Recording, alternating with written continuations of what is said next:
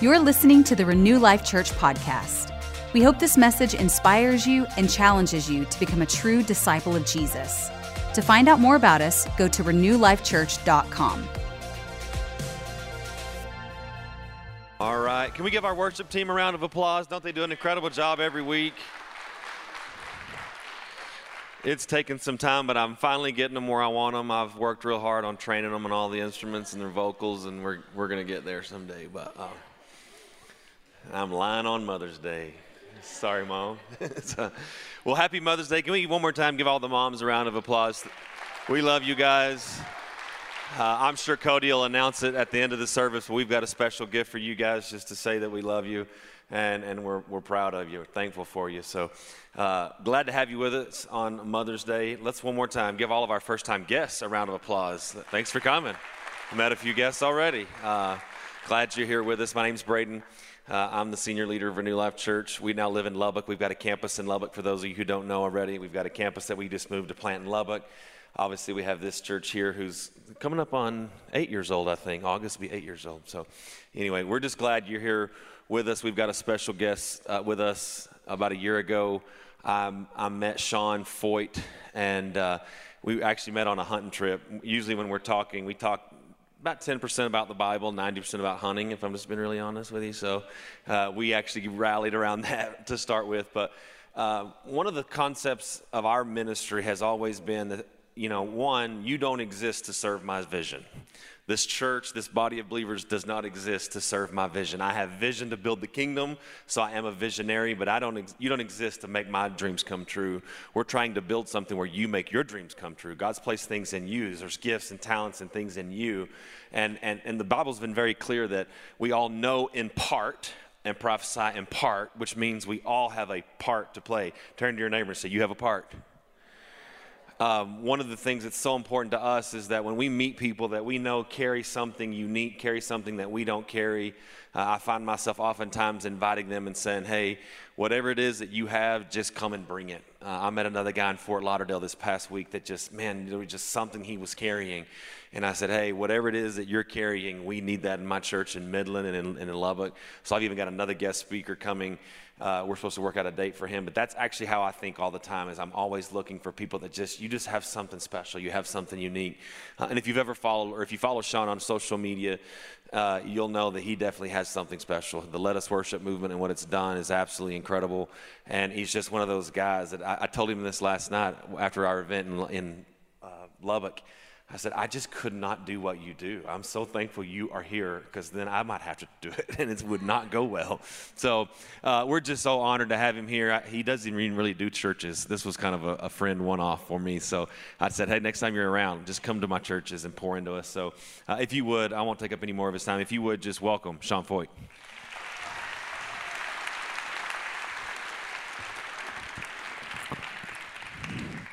Happy Mother's Day. Where's the moms out there? Come on, lift your hand up. Hey, throw a picture up there of my wife, and someone take a picture of me showing her picture. Yeah. Come on, I'm ready. I'm pointing at her. This is my wife. this is my wife. She's amazing. Yeah, I see that picture there. Just look at that. Amazing. It's my four beautiful kids. We were. She was my high school sweetheart, and um, it's the most powerful world changer on the earth that I know is my wife. So. I miss her. She's amazing. Um, she got to sleep in this morning. That was literally her only request for Mother's Day. I, I literally don't want anything. I just want to sleep. So I was able to grant that request um, and some other things. But um, yeah, hey, if you're a mom, raise your hand. And I want y'all to stand up for a minute because I, w- I don't want to pray over you guys. Um, you know, there's such a, our culture is so ugh, there's just such a gross thing coming against motherhood, coming against moms. It's like uh, we found out this last week. Um, the proper term now is birthing person. I'm dead serious. Like, politicians are starting to say it, people are starting to say it, and it's just like the weirdest thing ever. But God's divine design said that Eve would crush the head of the serpent. Come on, I'm trying to get some West Texas people fired up crush the head of the serpent. And I'll, I'll tell you one more quick little thing. This is not part of my message, but kind of is. John chapter 1, we see the only time in the Bible where someone can truly manipulate God, and that's a mom. It's and this is theologically sound, okay? Read it yourself. Jesus said, People were out of wine. They had no more wine. Probably not the dream Jesus envisioned to kick off his miracle ministry. Right? Can you imagine? Like, they literally are the end of the party and there's no more wine. Like, there's a lot better miracles that Jesus could have done to kick things off. And his mom comes to him and says, They're out of wine. Jesus goes, Well, why are you looking at me? It's not my time. That's verbatim. Jesus told his mom, God told his mom, it's actually not my time. And his mom, this is my favorite part, because my mom is, she's a strong mom. She's, she doesn't play games, you know. Uh, Jesus's mom, Mary, said, Oh, yeah? You said it's not your time? I'll tell you when it's your time. Bring him the vats right now. And so you see, even God is moved by the plea of mom. Moms are powerful. Come on, can I get an amen? It's funny, it, people theologically like, well, he actually knew his mom was going to do that. Well, then why did he say, it's not my time, mom? His mom actually changed his mind. Anyway, that's profound to me. But stretch your hand to the moms here. I want to pray for them. Lord, we just thank you for these moms. Incredible. Lord, we place immense value on them today. We thank you, Lord, for everything they do that's seen and that's unseen. And we pray today, God, you would release such a blessing and such a favor on their life. Lord, we pray, God, that the attacks of the enemy against them, against their families, would diminish in the name of Jesus. And we thank you, Lord, that this is a year, this is an hour where moms are rising up across this nation and they are going to crush the head of the serpent because that is their calling and that is their destiny. And that is what you have designed them to do. We thank you, Lord, for all of the ways that they change our world every single day. And we value them and love them and bless them. In Jesus' name, amen. Amen. Awesome. Well, I want to just speed up really quick to the kind of the prophetic reason that I'm here. As Braden was saying, I don't really speak in churches. I haven't, this is one of my first times really ministering inside in a long time. I don't know if you followed our movement that was kickstarted um, actually the day after the governor um, of our state, real interesting guy, said we could not sing in church. And, you know, that flipped something off in me. It was the middle pandemic. Of course, California, very restricted. And, uh, and, and I was shocked at how many people were complying. And I had my friends that were uh, underground church pastors and leaders in China, in Indonesia, in uh, Iraq, in Iran, in North Korea, in places I've done ministry in for the last 20 years, and I've invested our time into. And I had them texting me saying, Sean, you're not going to listen to this guy, are you? Haven't you learned anything from us? They said, you can never allow the government to tell you how to worship God. And it, something really ignited in my heart and it wasn't really as much of a anti-government thing it was just more of a hey listen the church we got to get our courage and boldness back we got to stand for something you know and so we started these these meetings they started the let us worship movement started on the golden gate bridge out of all places, 400 people gathered. I threw up a post on Facebook. 400 people gathered. It was a miracle. Um, the police were actually so amazing. The San Francisco Police Department showed up, thought we were going to like burn and riot some stuff. And then they saw us with guitars in our hands and they were like, What? and I said, We're here to pray. And they go, Okay, we've been waiting for you to come. Because you came to the Golden Gate Bridge, we're going to block off traffic for one whole lane of the bridge just so you can worship and pray over our city. Isn't that amazing? Um, and so we've been really led from the Lord. But a, a, couple months ago, maybe two months ago, I had an encounter when I was praying in my room. And of course, we're, we're, we're just, we, this is, uh, yesterday was our 86th city across America. And there's not a, a city that really that we haven't gone to a major city a major place of destruction violence unrest like the lord sent us into all these places across america and we've seen revival and it, has been phenomenal but God really hijacked me because I was praying in my in my house, and He began to burden my heart for West Texas. I've never had that before. No offense, you know, but I, I just, I mean, I've watched Friday Night Lights and whatever and, and all that kind of stuff, but I've never been here that much. I haven't really, I don't know the prophetic history. I didn't really know a lot, but I just started to get this burden that the Lord was doing something in West Texas and that He wanted us to pour into a, a move of God. And so I began to pray and I began to connect with some of the few people that I knew. And obviously, uh, Braden and I waxed some axis deer together. And so we had a kindred connection. And, and I, and I really, and so la, what was it, a month, about a month and a half ago, we showed up in Lubbock. And uh, similar to last night, it was windy, although it was way more windy last night, and dusty. And I was like, who lives here? I'm just going to be honest. Um, but we had such a powerful move of God that took place. And I, I just got so messed up that day. I mean, we had we had so many people from Gen Z run down to the altar, just give their life to Jesus. People that were abound in addiction, heaviness, people that were about to commit suicide got free. I mean, it, w- it was such a powerful move, and I, I, I was so moved, you know, because it, it was just on a prophetic word. I didn't know if anyone was going to come, you know, and and then someone that venue that we were at, Cook's Garage, they found out we were coming. They it's normally 20, 30,000 to rent it. They gave it to us for free. And the Lord really moved and he started to speak to me about uh, what he wants to do in West Texas and so on the heels of this, we have already planned to be in Midland on June 6th. And we're going to be downtown in the convention center, and I would love for you guys to mark that date and bring people, bring the lost. We're just going to go for it.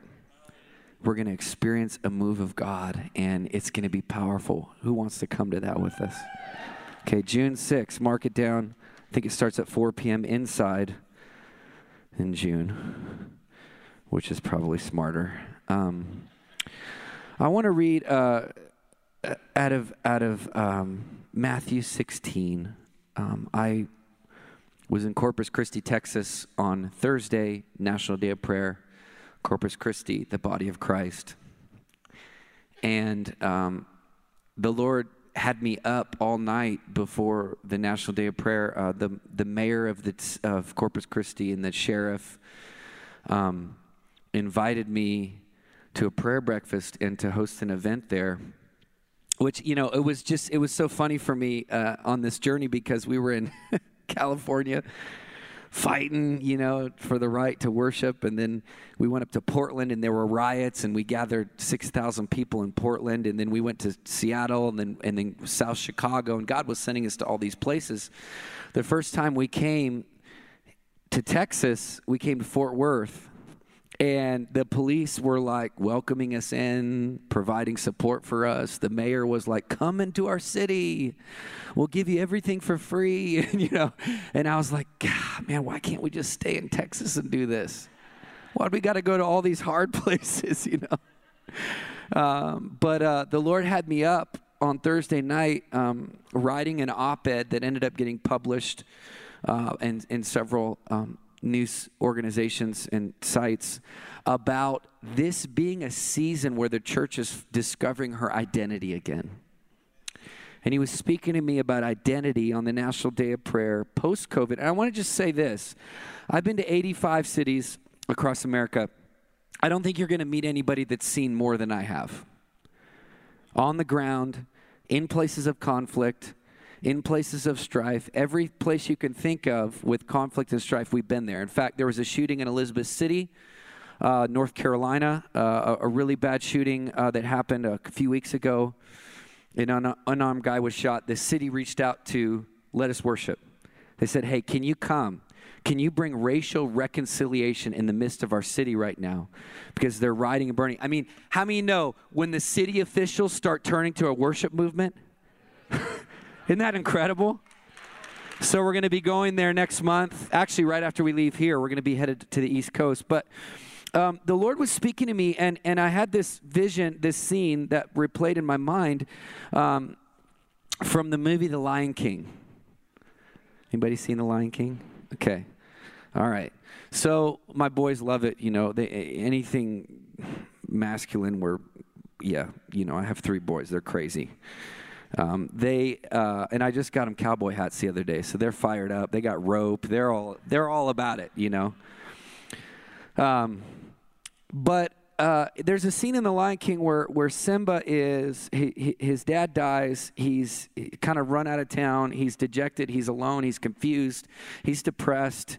He's hopeless. He has no friends. He doesn't remember who he is. And then he walks in the wilderness past a puddle. And he looks in the puddle to see the reflection of what he thinks is going to be himself. Instead, he sees the reflection of his father. I really want y'all to hear me.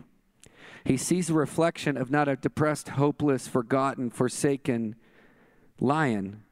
He sees a reflection of his father, a mature, full grown, scary lion. And the Lord was speaking to me about how we're coming into a season right now where the church is rediscovering her identity.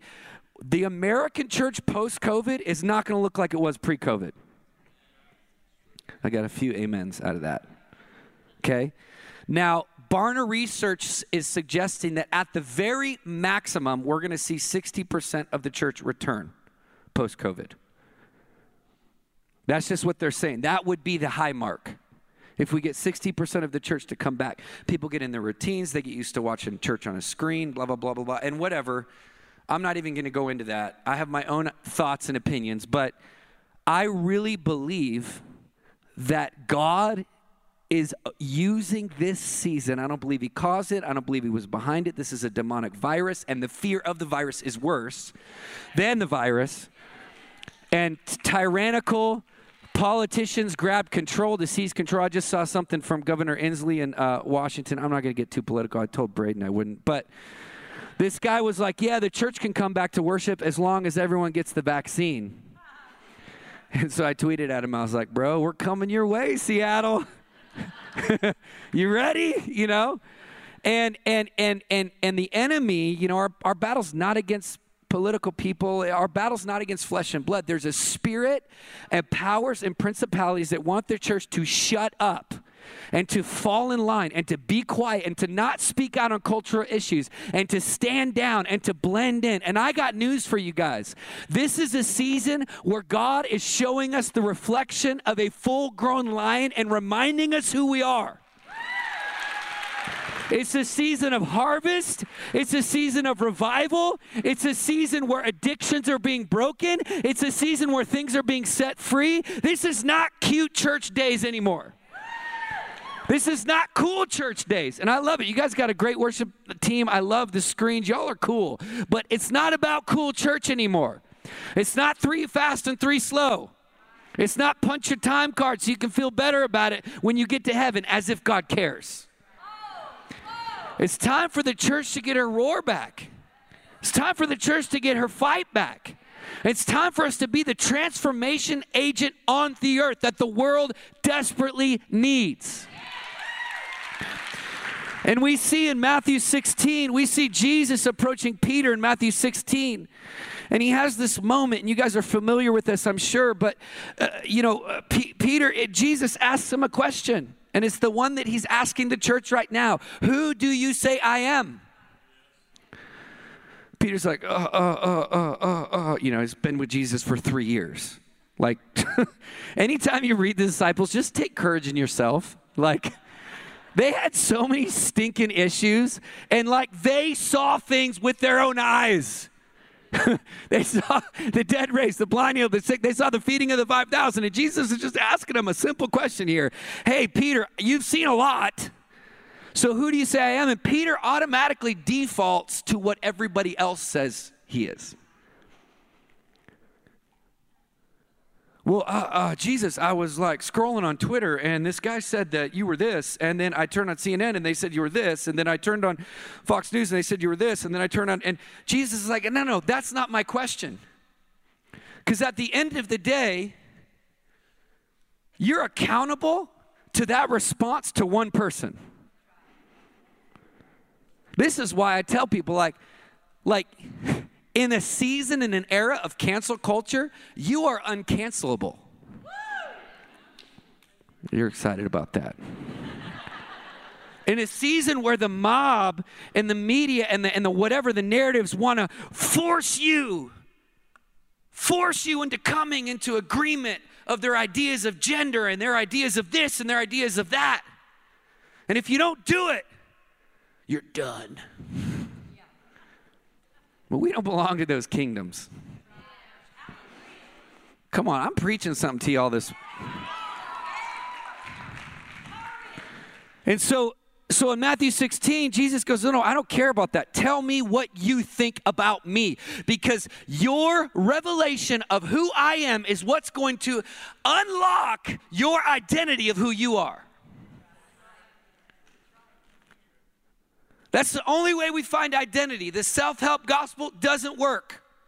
Trying to look into yourself to become a better you, it doesn't work. Trying to find out what you, you know, it's like all these, it's like uh, Gen Z and even millennials, it's like a deep dive, self absorbed culture into f- trying to find out who we are. I'm like, ain't nothing good in there. It's not good in there. And then you're gonna go on a really hard, long journey of self discovery when you can find out who you are right here. it's very clear.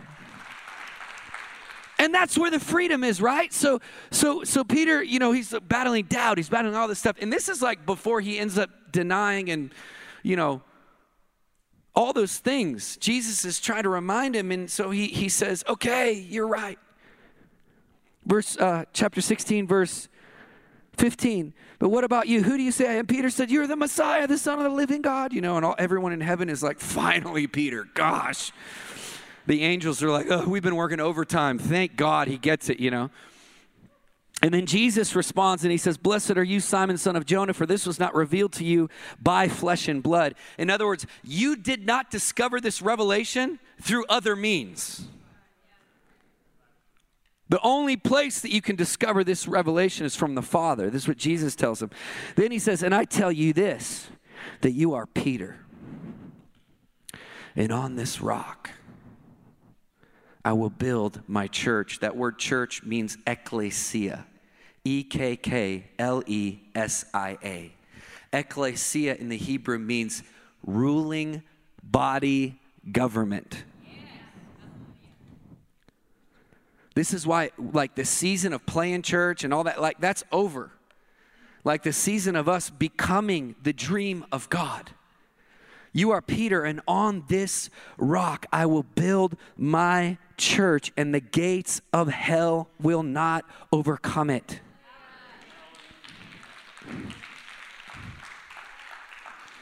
I was, we, you know, we, we were in Lubbock last night, and it was shocking to me. You know, it was 90 six degrees, 40 mile per hour winds.